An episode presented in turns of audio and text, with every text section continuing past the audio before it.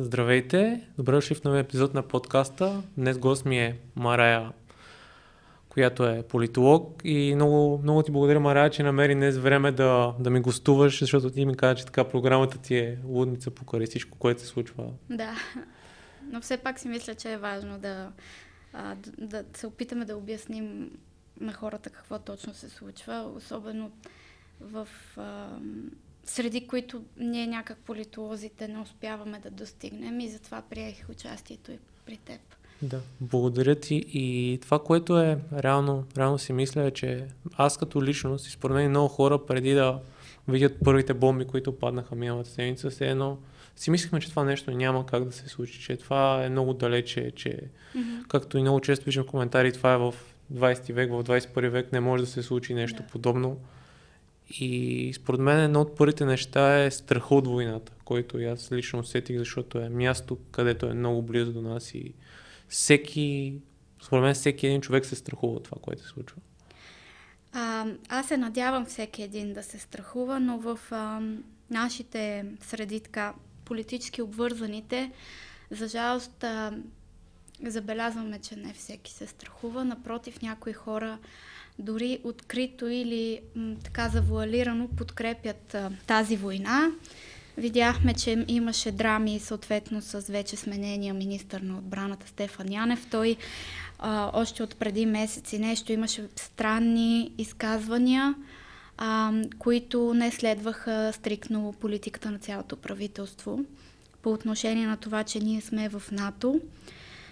И бидейки част от този отбранителен съюз, много държа да кажа, че е отбранителен съюз, защото а, русофилските м, така опорки казват НАТО е създадено за да унищожи а, м, нали, изтока и така нататък. Виждаме посредством тази война, която сега започна, че НАТО няма инструмент да нападне докато не е нападната държава от НАТО. Тоест това наистина е един отбранителен съюз.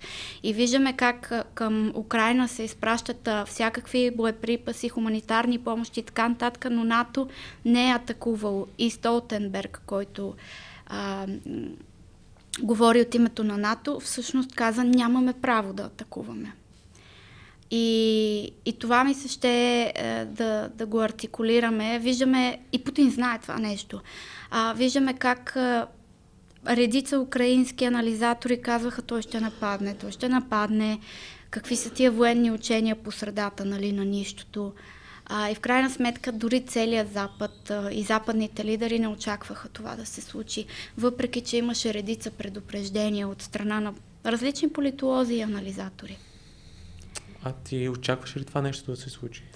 Ами аз преди седмица мисля и нещо, написах, че намекнах, че нещо такова може да се случи. Бях написал един анализ, ще оставим ли Путин да пренапише грозната част от историята. Защото а, виждаме как а, този човек а, има абсолютната власт да прави каквото пожелая в Руската федерация, кои, която ние накратко нали, наричаме Русия, защото тя е Руската федерация. А, и вече имам съмнение, че дори част от обкръжението му не е напълно плътно зад него, защото се виждат а, редица пропуквания. Видяхме и руските олигарси, които се обявиха против тази война, които също са потърпевши от санкциите на Запада. Видяхме и един генерал, не му запомних името, не искам да бъркам, който също се изказа против войната и че това е братоубийствена война. И общо взето всички се надяваме Путин да спре войната, защото аз съм убедена, че ако той спре войната, тя ще приключи. Няма да има ответни реакции и удари от страна на Запада или на Украина. Към този момент не виждаме изгледи тя да приключи, за жалост. Да, абсолютно. И, и според мен той ще действа до край, колкото и... Да. И лошото е, че в публичното пространство а, има различни а, мнения по това какво точно иска Путин, но разбира се, различните мнения следва да, да бъдат добре обосновани.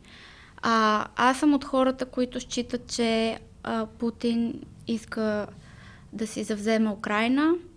Той също го казва, А, тези, които отчасти подкрепят Путин, твърдят всъщност, че той просто иска да премахне фашистките и националистически а, отряди, нали, батальони в Украина и че трябва да Украина да обяви неутралитет по отношение на, на, на влизането си в НАТО, в Европейски съюз, което нали, едното не, не, не противоречи на другото. Просто Западът казва, че той има по-големи амбиции от артикулираните от проруските страни. Защото едните казват, еми, да, той ще спре, ще премахне тези въпросните отряди, нали? И, и ще ги денацифицира. А от другата страна казваме, в момента Украина пази цялата сигурност на Европа. Защото приемете, че Путин предприе тази война след безумната пандемия, която унищожи толкова много животи из цял свят. Това, ако не е лудост, аз не знам какво друго да е. Според мен, ако погледнем през неговите обувки, според мен точно това е едно от нещата, които той използва, че света е слаб, слаб, слаб да. в този момент и го използва. Хищник и... като на души кръв и...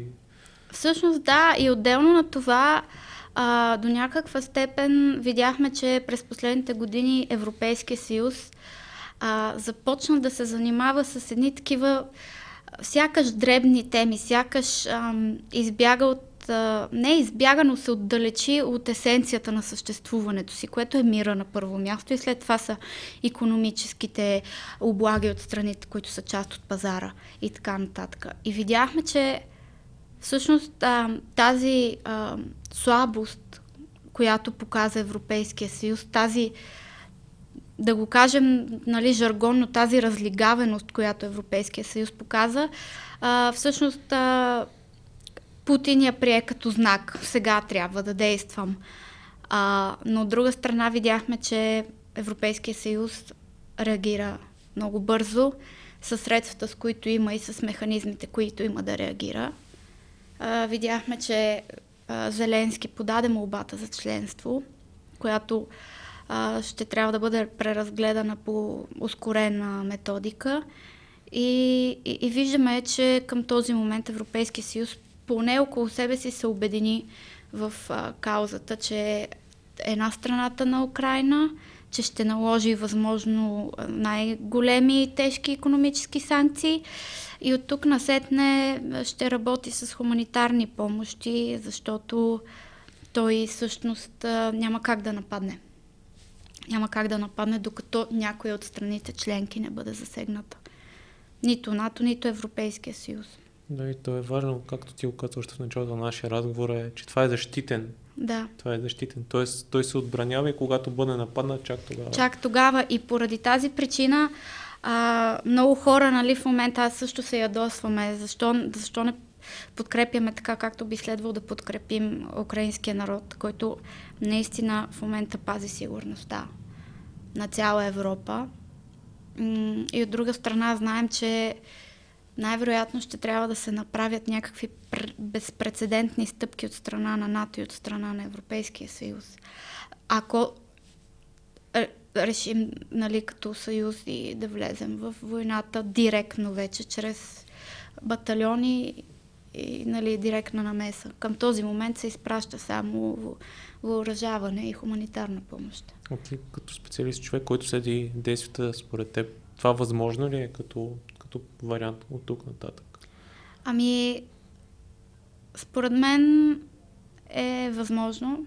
М- особено ако по някаква много бърза, ускорена процедура бъде приета Украина в Европейския съюз. А всъщност това е точно обратното на това, което иска Путин. И, и въпросът е а, какво, как има хора, които вярват на това, че Путин би спрял, ако а, Украина каже, добре, няма да влизаме в НАТО, добре, няма да влизаме в, а, в Европейския съюз, при положение, че този човек в онази дълга реч, той на практика обезличи а, Украина като суверенна държава, казвайки, че тя е направена по времето на Сталин в, а, така, в Съветския съюз.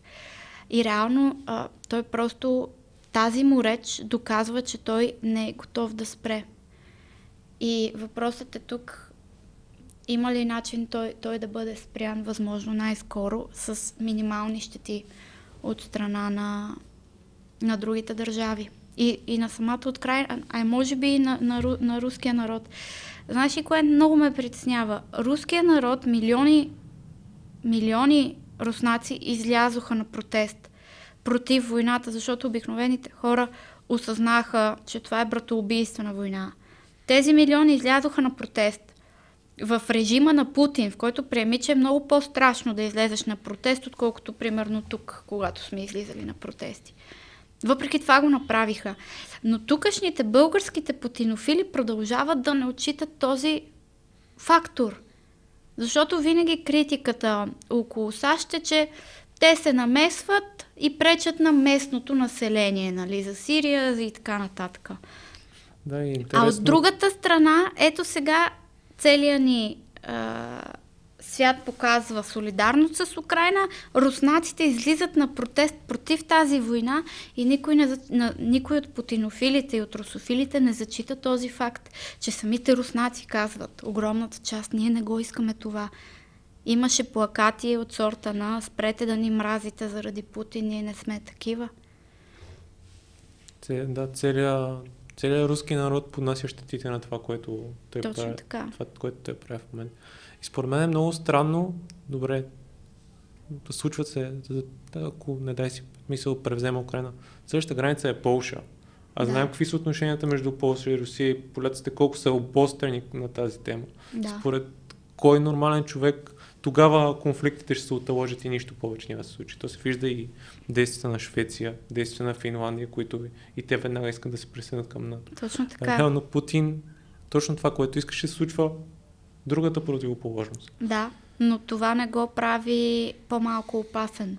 Защото сега пък има такива хора, които прекалено оптимистично са настроени. Нали? Виждат мобилизацията в Европейския съюз, виждат нали, как хората подкрепят по всякакви начини ам, каузата на, на Украина. Но това не прави Путин по-малко опасен. Защото а, дори мисля, че и Меркел преди години беше казала, че той е абсолютно ненормален. Нали, перифразирам я. А, този човек не, не слуша, според мен, никого. И а, просто е решил да прави. да преправя световния ред такъв, какъвто го познаваме. А, и тези, които са на страната на Путин в момента, просто тезите им издишат, защото той обявява едни неща, пък те смаляват неговите амбиции само и само да не изглеждат толкова ненормални като него, нали. Той просто ще си вземе там няколко градове, ще си вземе там, нали, ще обезоръжи съответно някакви нацистки, укрофашистки отряди и така нататък и после спира. Но това не е така и историята го доказва, нали, диктаторите в един момент получават толкова много власт, толкова много се отдалечават от народите си, че изперкват. И неща, които изглеждат безумни. Ето, война, мащабна война в 21 век, изведнъж ето я, има го. И точно за това Стефан Янев правилно а, а, стана бивш министър на, на отбраната, защото не може да наричаш такава война специална операция. Това не е война, това е не знам си какво си. Плюс това през 2014 или там, когато беше Путин, пак си превзе а, и анексира Крим. Тоест това са едни действия, които се повтарят от години и намеренията на Путин са, а, са намерения, които не са възникнали просто ей така. Това е нещо обмислено в годините, сега е нацелил може би момента, но мен ме притесняват мащабите на това нещо. Защото намеренията горе-долу са ясни, но начина по който се извършва е плашещ. И не може никой да ми обясни, че а, стрелбата по цивилни е, е просто политика на реализъм. Не, това не е нормално. И като цяло заплахите с ядрено оръжие не могат да са нещо нормално. И, да. Които се повтарят, не е нещо единично, а доста сериозно се намеква в тази позиция. И аз наистина се притеснявам. В смисъл има хора, които казват това е бутафория, но аз а, не бих си позволила да да го окачествя като някаква бутафория. Искрено се надявам това да е така и просто да заплашва. Но така или иначе Путин предявява пред а, НАТО и пред Европейския съюз искания, които не само са неприемливи, а и които въобще не зачитат суверенитета на Украина. Украина може сама да реши, бидейки една голяма държава, една голяма демокрация, може сама да реши дали да иска да влиза в НАТО или не. Дали да иска евентуално да се присъединява към Руската федерация или не. Очевидно тя не иска. Тоест Путин а, предявява някакви искания, които са абсолютно недопустими. И той го знае. И предявявайки такива искания, той ги използва за алиби. Вие не ми дадохте каквото исках. И, нали, съответно, аз сега си правя каквото а, съм обещал сам на себе си. Да, абсолютно съм, абсолютно съм съгласен. А ти къде виждаш в цялата тази картина настроенията у нас? За мен има голяма доза притеснение и а, първо ясно е, че обикновените граждани реагират по всякакви начини. Те също са стресирани от това, което се случва. А, от друга страна, продължава в България да има хора, които а, по всячески начин а, подкрепят този режим на Путин и тези имперски негови намерения. В същото време обвиняват САЩ и Великобритания в имперски намерения, нали? А, и това е много притеснително, защото м- техните опорки някакси не са, не са, не са достатъчно добре аргументирани. И те казват някакви неща от сорта на ама ние сме братска държава, нали? България е братска държава с Русия, ние нямаме никаква опасност от това тук да бъдем бомбардирани и така нататък, защото сме братски народи. Ами да, да, ама те и Украина, и, и, Руси, и, и руснаците, нали, и техните народи са братски. Искат да изкарат България по-братски народ от украинците ли? Ми, че добре да е, Путин открито обявява, че Украина е Русия, и убива цивилни жертви там и някакви хора си мислят, че ние тук сме в абсолютната безопасност. Ако сме в абсолютна безопасност, това е заради НАТО. Защото има един член пети, който казва, общо взето перефразирам, ако някоя от държавите на НАТО бъде атакувана, НАТО е длъжно да реагира и, ням, и, и никоя държава няма право да откаже помощ, солидарност и така нататък с, с тази държава. Тоест, ако има нещо, което спира Путин да, да ни атакува, това не е братската любов от времето на СОЦ, а именно НАТО. И се надяваме да, да го спира, защото аз не знам този човек до къде ще продължи. Със сигурност няма да се откаже а, в рамките на Украина. След това ще има Молдова и така нататък. Да, няма, няма да спре. Няма да спре, според мен. Да, то реално, той ако искаше да спре с Крим, нямаше да продължава и, и нали някой има пак от опорките за Донбас и за, и за други град, сега мисля за от... Луганск. Луганск. Че, ама той тогава ще напада Киев. Как, каква е логиката, ако искаш тези два града да, да превземаш цялата държава? Точно това е и братята Лукаше, а, Лукашенко, извинявам се, Кличко, а, всъщност а, отправяха такива призиви, нали, трябва да опазим а, и Киев, защото един от тях всъщност е кмет на Киев.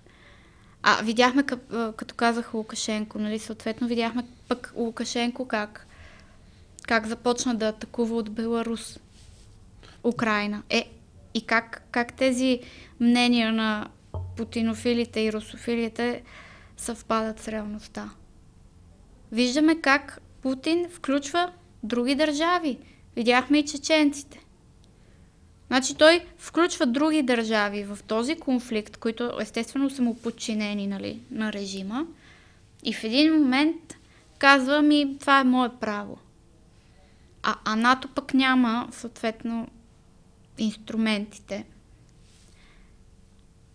да, аз доколко, да направи нещо. Доколкото чета сега и в ще се свиква референдум в Беларус да могат да си връщат, върнат ядреното оръжие или това е нещо, което не е така? Не съм сигурен. А, аз не, не, не съм го проверила това нещо, може би е информация от а, последния момент, тези дни е тотално водница, а, но положението е, е, е изключително сериозно за мен. И не знам, просто в даден момент а, се надявам българите да осъзнаят, че са част от НАТО и че, и че НАТО може да ни помогне. Да, и че не сме в НАТО от вчера, от 2020, Точно примерно, така. сме вече мисля, доста години. Да, доста години и мен ме е яд как а, а, все още има хора, които отричат ползите. Отричат ползите от това нещо.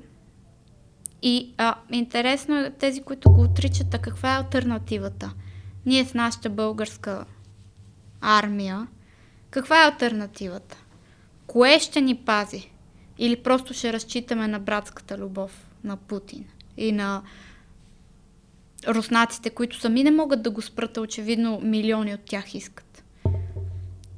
И в един момент се оказва, че а, много ги боли факта, че Зеленски се бие начало на народа си, а Путин стои в някой бункер или кабинет и не слиза долу. Защото много е символично това, което Зеленски направи. Той казва, влизам в боя и аз не мога да стоя. Отказа да бъде изведен от Украина. Докато Путин не се бие. И сега някои хора ще кажат, да, ма той е на еди си възраст. Няма значение, символиката е, е такава. Че има един лидер, който застава до народа си и се бие наравно с, с останалите. А другия къде е? Не знам къде е. Дори не присъства на никакви преговори. Да, много интересно и на като излизат кадри от неговите срещи, как няма никой близо до него и на физическо разстояние. Хората да. са много далече в другия край да. на, на масата. Сякаш се отделил от всички хора около него. Еми, а, сега обяснението за това, че Макрон и останалите европейски лидери сядаха на такава дистанция от него, беше свързано с това, че те не искат а, съответно Путин да притежава тяхното ДНК и съответно да си правят COVID тестове там. Тоест не искат да дават а, такава информация на, на Путин. Обаче въпросът е друго защо и Лавров стои на такова разстояние? Защо неговите най-приближени стоят на чак такова разстояние от него? То, това вече е, е странно, защото те са хора, които би трябва да работят ежедневно, да са заедно, т.е. не би следвало да има каквато и да е дипломатическа дистанция, нали? Но ето, че я има. И, и според мен Просто нещата са излезли с него извън контрол. Надявам се някакво чудо да се случи и просто да, да секне тази война, защото тя пречи и, и, и на руснаците, нали? Нормалните хора се, се, се дразнят на това, че страдат и руснаци и украинци, нали? Да. Нали, нормалните хора не желаят тази война. Никой не казва избийте всички руснаци, защото техния лидер е, е Путин. Никой нормален човек не го казва. Докато от другата страна а, съответните русофили, путинофили, защото пък има и русофили, които са казаха, ох, хора, това е прекалено, това не е окей. Нали, аз харесвам културата на Русия, харесвам еди какво си, но това с войната не е окей, просто не е нормално. Путинофилите там си говорят техните неща и а, типично по макиавелистки са готови да жертват каквото е нужно. Само, че те не жертват собствения си живот, те стоят някъде там далеч и говорят.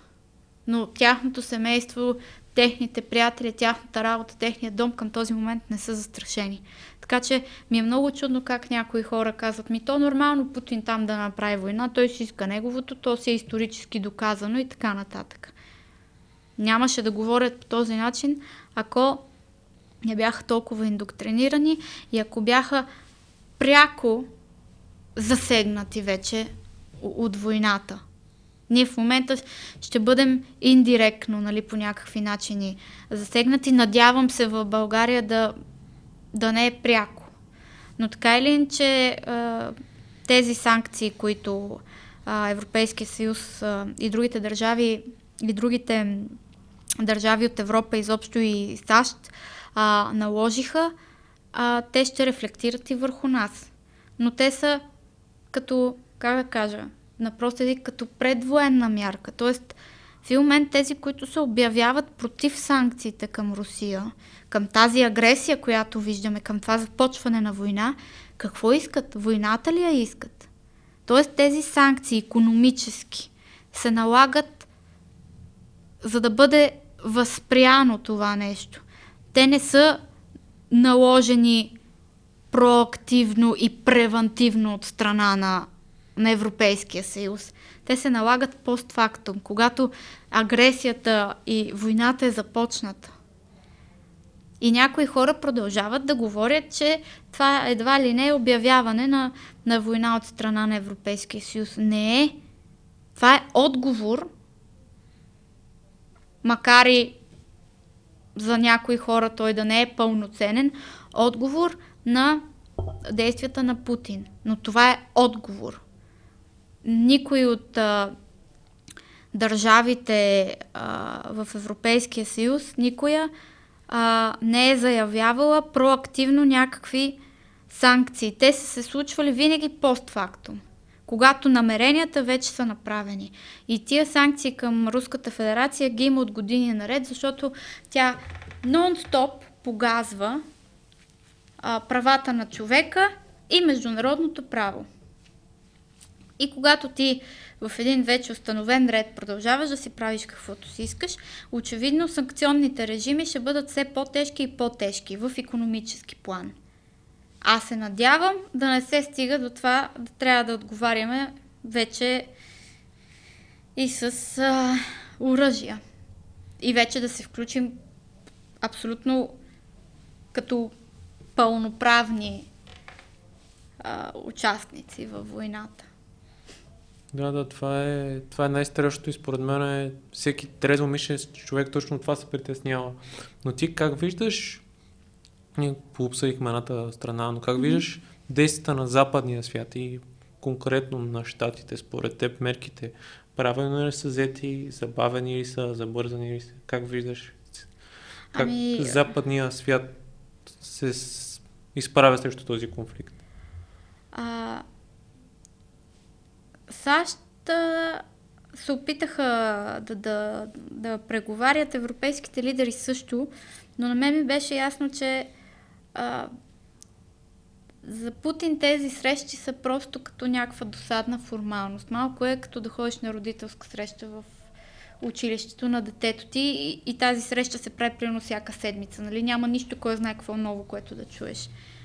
За мен това бяха някакви а, от страна на Путин срещи, възприемани като формалност, която по-скоро цели да заблуди Запада, че той е готов на диалог. Всъщност той не е готов на диалог.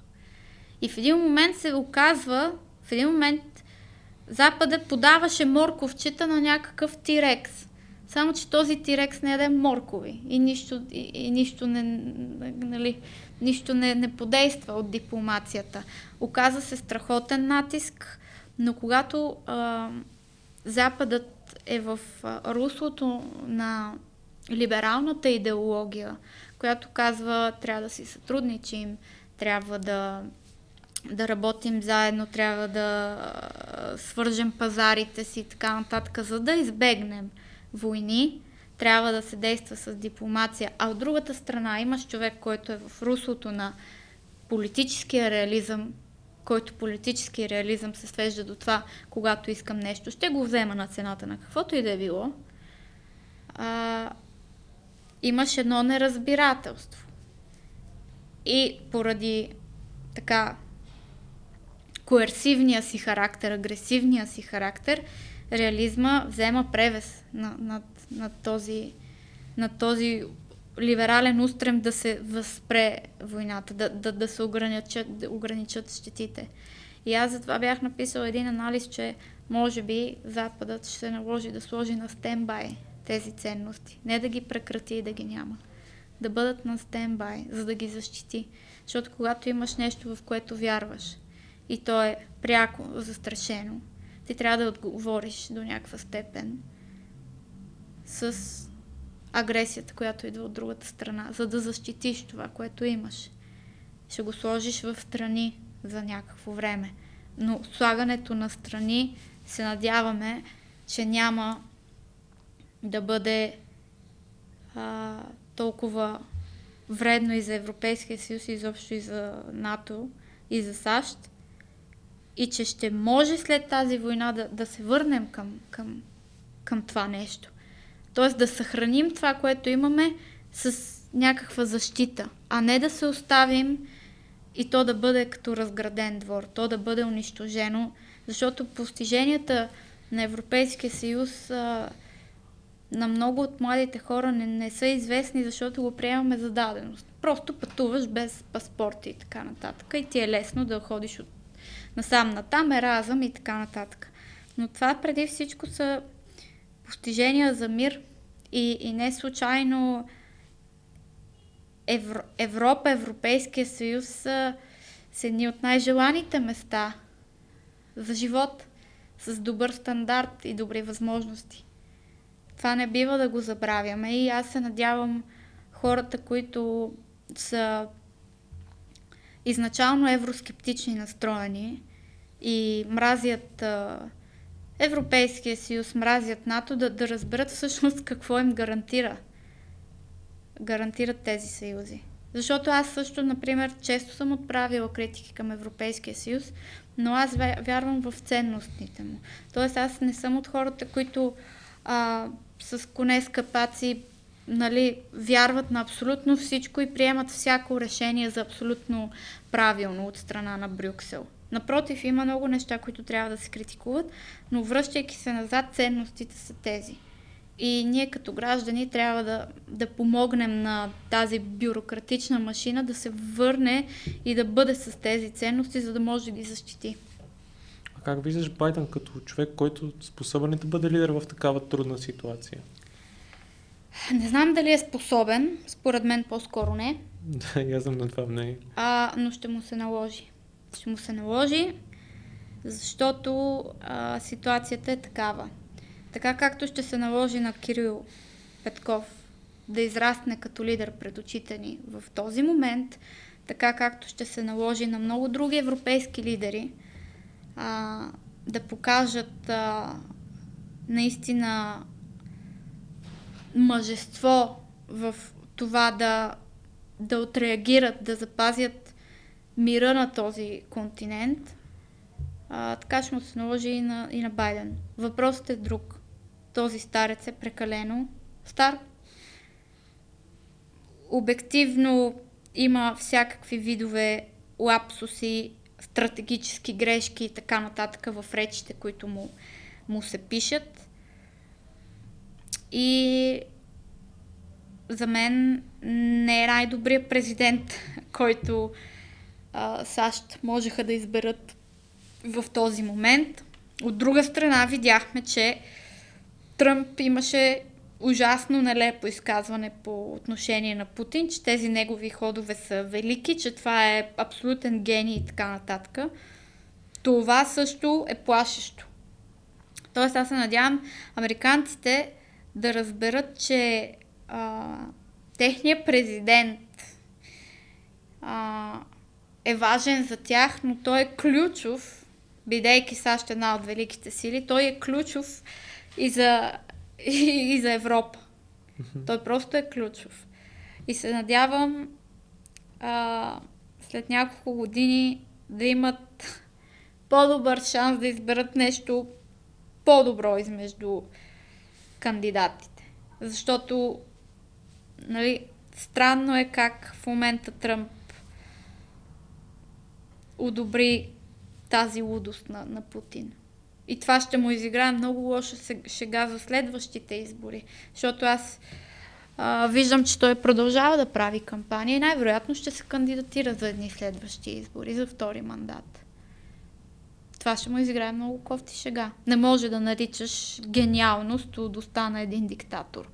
Гениално е някакво научно откри... откритие. Гениално е да измислиш как да спасиш хора, но не е гениално, по никакъв начин не е гениално а, това да измислиш пъкъл план за унищожението на цял народ и народи. Това няма как да е гениално, това просто е някакво нечувано зло. Да, и според мен тук е много важно за нашата си карта да, да кажем, че Путин не е Русия. Тоест, ние в нашите размишления уважаваме руския народ и че той страда също много в момента. Економически, да. стандарта му на живот се срива, валутата им се срива тотално. Всичко, всичко се разваля и за живота и за тези хора. А, лошото е, е друго, че а, руския народ търпя Путин прекалено много време. Mm-hmm. И от тук насетне ние не можем да снемем изцяло, да. а, изцяло вината. вината и отговорността им за това, че те търпят такова нещо. От друга страна, разбира се, знаеме, че натискът от Кремъл е нещо, което, на което трудно можеш да опонираш. Виждаме, че света се бори с това нещо в момента, така че не можем да обвиняваме изцяло и този, и този народ, който всъщност излезе и каза ми, не, не искаме това нещо, нали? Не искаме да ни мразите заради него и така нататък. И лошото е, че има една основна разлика между, да речем, Укра... Украина и, и Русия, Руската федерация. Украина е функция на собствения си народ. Зеленски нямаше право да не се включи в, в, в, в, в тези битки. Защото Украина е функция на собствения си народ. Докато Русия, Руската федерация, за жалост, е превърната в функция на Путин. Каквото каже Путин, това става.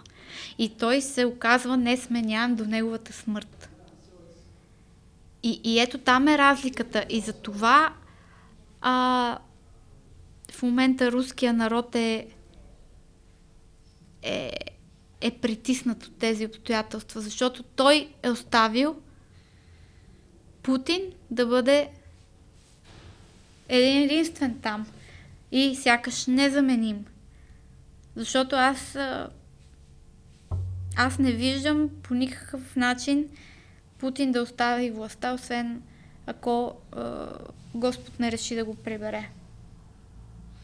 Да, и, и реално това, което ти оказа, аз го формулирам по такъв така на по-простен език, да. език за себе си. Го разбирам, че Зеленски е избран чрез избори. Тоест народа си го е избрал. Да. Докато много дълго време в Русия знаеме 51 на 49 да. и всичко, което и... Аз преди години четоха на Гари Гаспаров, той е един от основните, дълго време бил един от основните опоненти за всичко, което се случва с опозицията да. в Русия. Ми те са на практика, там са абсолютни дисиденти. Виждаме какво, какво случи с Навални. А, но въпрос е, че а, сега има критики, че правителството на Зеленски е инсталирано там от а, САЩ, че това е режим, който трябва да бъде премахнат и така нататък, но кой смее да каже, че правителството на Зеленски, което има как да падне и да бъде свалено, и то лесно чрез обсада на Киев, кой сме да твърди, че това е установен режим, който според някой даже е нацистски, даже е укрофашистки, нали? И в същото време да казва еми то на, на Путин това не е режим, това е защото хората много го обичат. Как, как тия две неща се поставят на една плоскост? Това са същите хора, които тук твърдят, че нашето правителство, сегашното е абсолютно изцяло инсталирано от САЩ. Със сигурност има връзки. Със сигурност има влияние от страна на САЩ, защото това е влиянието на САЩ. Те използват меката сила, нали? докато руснаците използват твърдата сила. Нали? И сигурност има влияние, но в крайна сметка тези а, демократични избори са легитимирали съответно тези правителства. Докато при Путин за демокрация дума да не става. Ние въобще м- много трудно разбираме информация за тамошния режим, защото сега видяхме, че най-сетне се спряха а, тези руски канали за дезинформация, които до сега бяха търпени. Това е а, критики, които са отправени години наред към тези канали. Спутник, Раша, Today и така нататък. Но вече беше крайно време да, да бъдат а, спрени. Защото това е абсолютна дезинформация, която а, хваща някаква полуистина и я преобръща в политическа теза, която е изключително агресивна. И има хора, които вярват на това нещо и те са облъчени нон-стоп да казват това е плод на американската пропаганда, това е плод на еди какво си, това не е така, този е сложен тук от еди къде си, този е сложен тук, той е човек на еди кой си, така нататък. Аз разбирам, че от двете страни има пропаганда. В момента Украина също а, прави пропаганда в своя полза, но те са във война. А, от друга страна, а, трябва да си дадем сметка, че пропагандата на САЩ а, не е толкова агресивна и потикваща към такива цели, каквато е тази на Русия. И, и, и ако трябва да ги мерим, едната е доста по воинстве, воинствено настроена. Другата просто се опитва да прави някакви културни не изменения, ама да, да насажда някакви ценности, които не навсякъде пасват, но в крайна сметка не го прави чрез подтикване към агресия. Да, и се забравя, че в Борския парламент за поредни пореден кабинет има, т.е. не в самото правителство, но има хора, които са откровени русофилски интереси в ролята на Възраждане, които са... А БСП също? Да. БСП в момента мисля, че се обявиха, ако не се лъжа, против санкции към Русия. Значи какво искат? Те казват, искаме, а, ние сме против войната, искаме а, неутралитет на България. Значи те искат България да не бъде включвана само защото сме в НАТО. Иначе щяха да искат да бъде включена, според мен. И второто, което е, какво значи а, неутралитет, нали? Видяхме, че дори най-големите държави, като Швейцария, които винаги обявяват всякакви да. неутралитети, се включиха този път. България, а, ако НАТО бъде ам, ако НАТО бъде официално а, участник в а, тази война, ние няма как да бъдем неутрални, защото сме част от НАТО. И в този ред на мисли, този неутралитет ми се струва като поредната проруска опорка. Защото те не казват, ами ние осъждаме Путин и действията му. Те казват, ние искаме неутралитет на България. Значи ти си за войната по принцип, защото смяташ, че Путин е прав, обаче не можеш да кажеш България да се включи, защото сме в НАТО. Това са поредните а, инсинуации от страна на тези хора, които, нали, Стефан Янев също имаше такива изказвания. Ние сме неутралитет, ще бъдат взети решения, които а, ще навредят на българския национален интерес и в момент виждаме как а, БСП, изобщо голяма част от а, така, соцлевите хора в България, всъщност не осъждат. Казват, Путин си е прав, исторически било издържано и така нататък. И ца, страх ме е тук да кажа, че съм за войната и подкрепям Путин. Ма, добре бе, ходи там, ходи там. Що живееш тук, бе? Защо се възползваш от мира, който има Европа и имаше? Защо се възползваш от благата на, на Запада? Що не искаш да ходиш да броиш копейки там? Абсолютно. нали? Тоест, а, тук вече нещата отиват в някакви, според мен, бесни дози на шизофрения от страна на тези хора и те са много объркани. Защото Путин а, хем осъди действията на СССР, хем след, след това се опита да вкарва някакви тези за украински фашисти, за това как цялата руска а, федерация се бори срещу а, срещу фашистите, срещу нацистите и така нататък.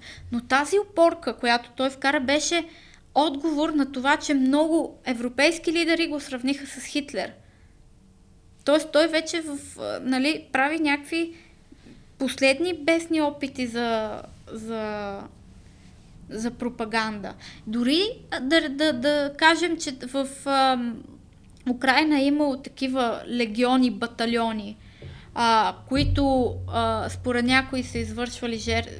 зверства в а, регионите на Донбас и на Луганск. Как тези легиони олицетворяват целия украински народ? Как става този номер? Никой не го обяснява. И, и на мен а, ми се ще, колкото се може повече, особено млади хора, да, да търсят информация, да се информират. Нали?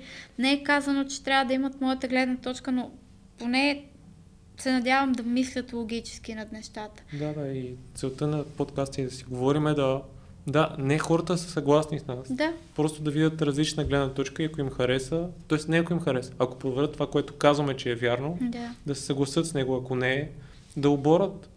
Но просто а, аз а, виждам как а, тези проруски опорки някакви, някакси издъхват логическо и, и, и най-очевидното е, че преди да започне войната, те казваха – Глупости! Няма никаква война. Това са поредните инсинуации на НАТО и на Запада. Те си измислят, те вкарват напрежение. Путин няма да атакува. Това са глупости и така нататък. В момента, в който Путин атакува, те не казаха, оп, сгрешихме. Явно, явно Джо Байден има добро разузнаване и е разбрал, че ще има атака, защото той го предвиди, това нещо той го каза. Те не казаха, сгрешихме. Те казаха, е много ясно, че Путин ще атакува. Ми то исторически било доказано. Не. И как е, къде е логическата връзка между тия неща? Просто я няма. Защо? Защото тези хора не умеят да поемат отговорност за собствените си мисли. И да кажат, абе, аз нещо грешно разсъждавам. Аз съм се объркала. Или аз съм се объркал. Няма логика. Защото те са индоктринирани. Било от то от семейството си, било от, от самоиндоктринация, четейки нон-стоп някакви конспиративни теории и така нататък.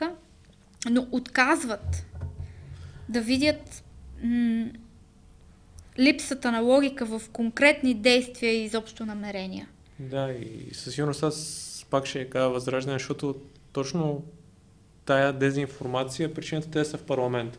Те да. използваха друго нещо, сега това има като още една опорка, над която да се изграждат ами, програмата. А, виждаме, че а, в началото а, малко хора осъзнаваха как всъщност Костадин Костадинов е много проруски човек. Той си имал взимане даване и с ВМРО, взимане даване и с БСП и така нататък. А, нали, той, е, Възраждане не е единствената партия, с която се е занимавал. Това трябва да бъде ясно. Нали? Да това... си няколко, аз имаше колажи такива да. с, през годините, къде е бил. А, тоест, това е човек, който винаги е лъмтял за власт. И а, виждаме сега, че а, през последните дни се превърна в някакво копие на Волен Сидеров. Видяхме как лъсна абсолютната русофилска нишка, която тази партия следва изначално и как по много абсурден начин се опитва да го завуалира като национален интерес. И а, като, когато се чуе национален интерес, трябва да се запитаме какъв е този национален интерес и да видим дали в изказването на дадения политик този национален интерес е конкретизиран. Защото ако ти кажа националния интерес е този микрофон да не работи, трябва да ти обясня защо. В момента, в който просто ти го заявявам, ти трябва да се запиташ и да кажеш, опа, липсва. Значи, когато, когато хората говорят за национален интерес, те трябва да дефинират какво точно имат предвид. И да го афишират толкова ясно, че дори и най-не заинтересования гражданин да разбере. А в момента използването на национален интерес се свежда до някаква абсолютна демагогия, с който без извинение всеки си бърше дупето. Нали, националният интерес това представлява. Националният, от национален интерес е еди какво си да се случи. И, и а, струните на...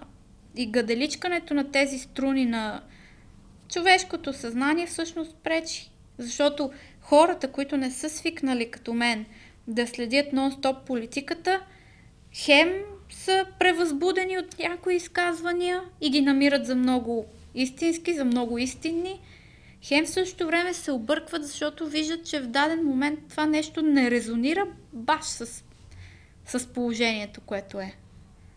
Де-факто. Но има период, в който те остават заблудени. И в този период на, на заблуда, какво правим? Ами политиците си правят каквото си искат.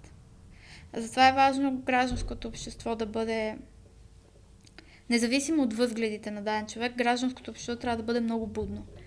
За да могат да се тушират и грешните намерения на политиците и да могат да се лансират и да се подкрепят техните правилни решения. Да, и според мен, аз това си го мисля последните дни, отношението ни към Русия трябва да е, да, има неща, за които да сме им благодарни. Mm-hmm. Все пак утре е 3 март, важен, важен наш празник. Но от друга страна има и това комунизма, който е бил 45 години при нас. Да. Например, това, че те си позволили да се случи а, сръбско-българската война. На... Точно така, смисъл... А... Нещата са полюс, а, нещата са в контрастите, не е черно или бяло. Ами, виж, аз а, по принцип а, съм по-скоро, даже не по-скоро, а доста антируски настроена. Благодарение на факта, че Русия винаги е искала да има страшно голямо влияние в България.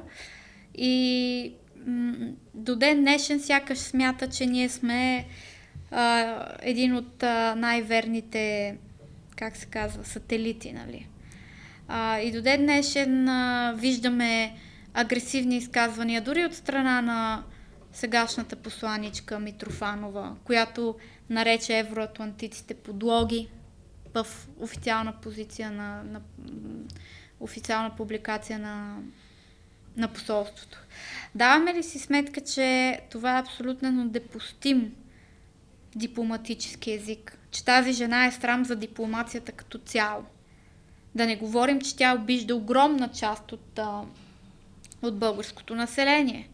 Какво значи подлога? Кой дипломат ще каже подлога някога? Кой дипломат има такова, такава дума в речника си? никога няма да видите, дори да не ви харесва влиянието на САЩ в България, никога няма да видите пост на Американското посолство, в което се говори за руски тролове, руски путинофили и а, някакви такива обидни квалификации. Просто а, виждаме напрежението, което има в България, защото а, Митрофанова губи точки. Губи точки, защото в България беше а, избрано такова правителство, което е прозападно. И тя губи точки в момента вече, нали, когато ножа опира до кокала, ти почваш да правиш страшни глупости и ги правиш нарочно. Те не са грешки от бързане. Не може посолство, на която и да е държава, да си позволи да обижда по такъв начин населението. Могат да казват, аз осъждам това решение, ние не приемаме еди какво си, но да отварям страницата на руското посолство в България и да имам усещането, че чета пик или блиц, просто това не е нормално. И аз не знам защо тази жена не е изпратена там, откъдето е дошла. Все още. Да, и едно от най-важните неща, които хората искам да от нашия разговор, е да, да четат и да да си изграждат мнение за себе си, ама да е обосновано. Да. да видят различни гледни точки и да, да разберат. Защото много е притнесително и според мен е, има хора, които определено а, така основават цялото си съдържание на тези, на тези опорки. Да. Например, за мен, аз канал, който лично не харесвам огромно, уважавам труда на човека, но не харесвам това, което е като съдържание Цанов, mm-hmm. който е човек от Алфа, който, както Любо Жечев казва и аз съм доста съгласен с неговото мнение, че той прехвърли Алфа ТВ в YouTube. Да. И в момента клиповете му правят много гледания. Респект за труда, който влага. Да. Но дава ето това замъглено представяне на нещата, което Да. аз не харесвам. Тоест не казва ясно неговата... Защото дори хората, които ако смятат, че Путин е прав за войната, да си го кажат. Тоест ако... В момента не смеят да го кажат. Да. Е, това е страха.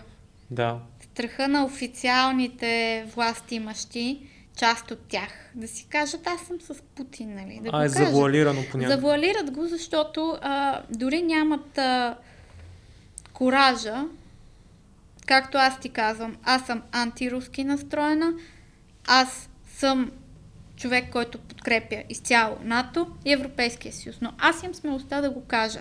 И ако в даден момент а, НАТО и Европейския съюз направят такава безпардонна грешка, каквато направи Путин с такива размери, нали, аз ще имам смелостта да кажа, тук сбъркаха.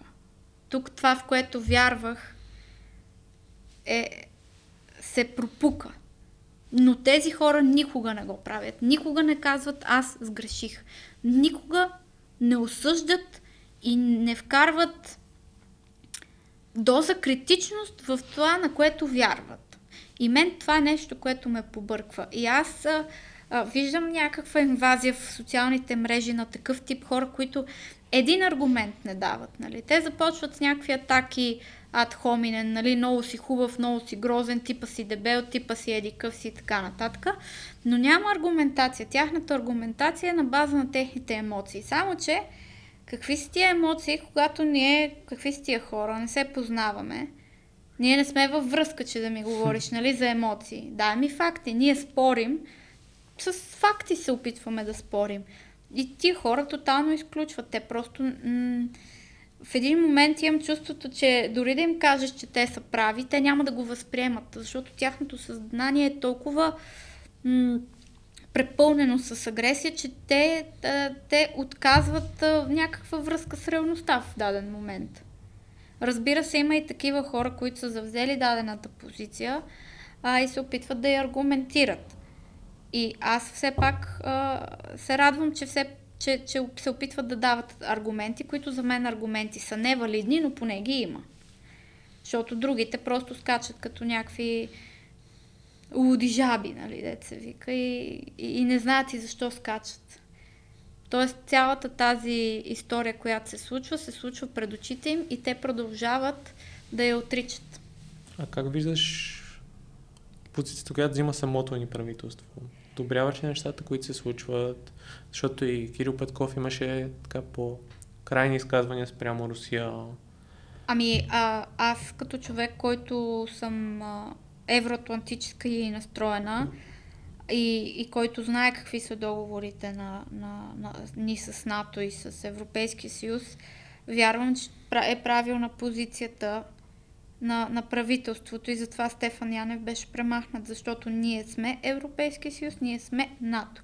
И а, тук искам да обърна внимание, че а, ако беше обратното, а ако ние не бяхме в НАТО, на хора като мен, които са про-НАТО, нямаше да им бъде давана никаква трибуна за изказване. Никаква. Тоест, тук русофилите трябва да се радват, че имат изобщо достъп до медиите, че могат да споделят тяхните виждания, каквито и да са те. Защото обратното нямаше да се случи. И, се, и не се е случвало дори преди време. В момента а, русофилите, изобщо а, прокремълските а, хора не се чувстват като дисиденти в собствената си държава. Те имат свобода на изказване. Да, критикуват ги, но критикуват и мен. Критикуват всеки, който заявява някаква позиция, защото българското пространство е много токсично, публичното. Значи, ако не искаш да те критикуват, си стоиш вкъщи, пускаш си а, някакво филмче и това е. И те, те квичат от това, че някой ги критикува. Ами, нормално е. Мен също страшно много ме критикуват. Най-вероятно под коментарите в този епизод ще има бая, нали, хейт. Да. Но аз съм напълно наясно с това и, и не се оплаквам, освен тогава, когато не се стига до някакви нива вече за а, лични заплахи, физически и така нататък. Всеки има право на мнение, въпросът е да бъде аргументирано. Така че позицията на Кирил Петков по случая с а, а, конфликта и войната в Русия е правилна. За мен даже може да бъде по-остра, защото ние към този момент изпращаме само хуманитарна а, помощ към, към Украина, но не изпращаме не изпращаме никаква военна техника и така нататък. Тоест, другите държави са помогнали много повече, отколкото ние. А ние сме едни от основните застрашени, нали? Да, защото е в задния двор, буквално. Точно така. И, и за това м- странно е, че не изпращаме нали, някакви техники и, и такива неща, но вече тук трябва да се изказва премиера, не аз. Как виждаш развитието на конфликта? Според теб какво ще се случи от тук нататък? И никой не знае, според теб. Лошото е, че, че никой не знае. А, за мен обаче има едно грешно мислене мисленето на това, че този човек е готов да спре и да се възпре. Защото а, виждаме как риториката е следната. Ма няма как в 21 век. Стига бе хора, това са измишлотини. Не може да атакува. Атакува. И сега тези, които пак говорят, ма той ще спре, той ще видите, сега с няколко а, дни ще бъде, ще трае операцията, после ще спре. В смисъл, а, самата логика на това, че той ще спре в даден момент, за мен е абсолютно грешна. Надявам се да не съм права, но по принцип съм права. И е много по-адекватно да мислиш от гледна точка на това, че този човек няма спирачки, отколкото да се самозаблуждаваш и постоянно, че той ще спре и той да не спира, нали? Аз предпочитам да кажа сгреших, че той няма да спре, отколкото целите ми анализи да са плод на това, че той все някога щял да спре, нали? Има разлика просто в, и, и в това в военните среди, в тези съюзи е много ключово в планирането в момента. Но ако изначално тръгваш от, от, от погрешна плоскост, изведнъж си казваш, леле, ма то стана. Аз не очаквах. Ми да, защото анализите са ти грешни. Да, и според мен е важно като цяло в повече житейски ситуации да си готов за най-лошия вариант, Точно да така. се подготвяш за него. Пък ако после не стане, добре, не стана, но аз бях подготвен. Точно Да. това се опитвам да кажа Така, на, нали, на да, по-прост език. Да, да, общо, дето да си вържеш гащите, да, да знаеш, че каквото и да се случи, ти си Точно готов. така, точно. А в момента а, западните лидери изпаднаха в някакъв потрес. От кое потрес? Защото се занимаваха а, последните години с зелени изделки, не знам си какво си, що си. Според мен, ето това е, ето това е нещо, което хората, които са на проруска позиция, те по някакъв смисъл чисто емоционално усещат, че Запада действа като жертва. Т.е. Запада не действа като човек, който като съюз, Да. който да отстоява позициите си, а по-скоро като една пасивност. Точно да. И затова Путин Тук трупа точки. Трупа точки в тяхното съзнание, но трупа, трупа точки само там. Той трупа трупове. Путин трупа трупове. Ако вие, нали, пропутински настроените хора броите труповете за точки, съжалявам, че сте такива нихилисти, нали? Ужасно е. Путин в момента не трупа никакви точки. Той трупа трупове. И тази война ще спре, ако той реши да я прекрати. Украина нито има силите, нито НАТО има възможността да атакува и да нахуи и да направи такава контратака. Тоест тази война ще спре, ако този човек реши да я спре. В противен случай ще спре някога, не знаем кога и най-вече не знаем с цената на какво. И на колко човешки живота. Да, и мисля, мисля, тук да, мисля тук да приключим разговора и като за финал искам да кажа нещо, което е сега точно преди да запишем видях профа на един мъж, Добромир Иванов, който помага на хора от Русия и в IT сектора Да. като цяло. Ето това е нещо, което ние можем да направим като общност. Според мен а, инициативите покрай Червен къра, всеки един от Точно нас, така. ако има някаква възможност да помогне на хората, които имат нужда да, да избягат от там. И това е нещо, което така е като, като апел всеки един от нас колкото и да си мислим и да разсъждаваме, може да направим нещо за тия хора да колкото се може една идея по-лесно да премине войната за тях. А и другото, което е, че аз се надявам да има и повече инициативи спрямо а, потърпевшите от руска страна, т.е. цивилното население на, на Русия. Защото все пак това са цивилни хора, които, които не заслужават участта, която историята им е отредила да имат такъв лидер. Така че, ето аз, някои хора ме наричат в този момент крайна, но аз просто искам тази война да я няма. Да. И, и, и не искам а, да има толкова много жертви и, и, и, и да се правят някакви сравнения между това колко Украина е загубила и колко Руската федерация е загубила. Защото все пак Украина се отбранява. Тя не е нахула първа. И не знам, надявам се този ад да спре. Да, и човешките животи не са просто ни цифри. Точно така. Добре. Много ти, много ти благодаря за разговора. Благодаря и аз дано да е бил полезен. Да.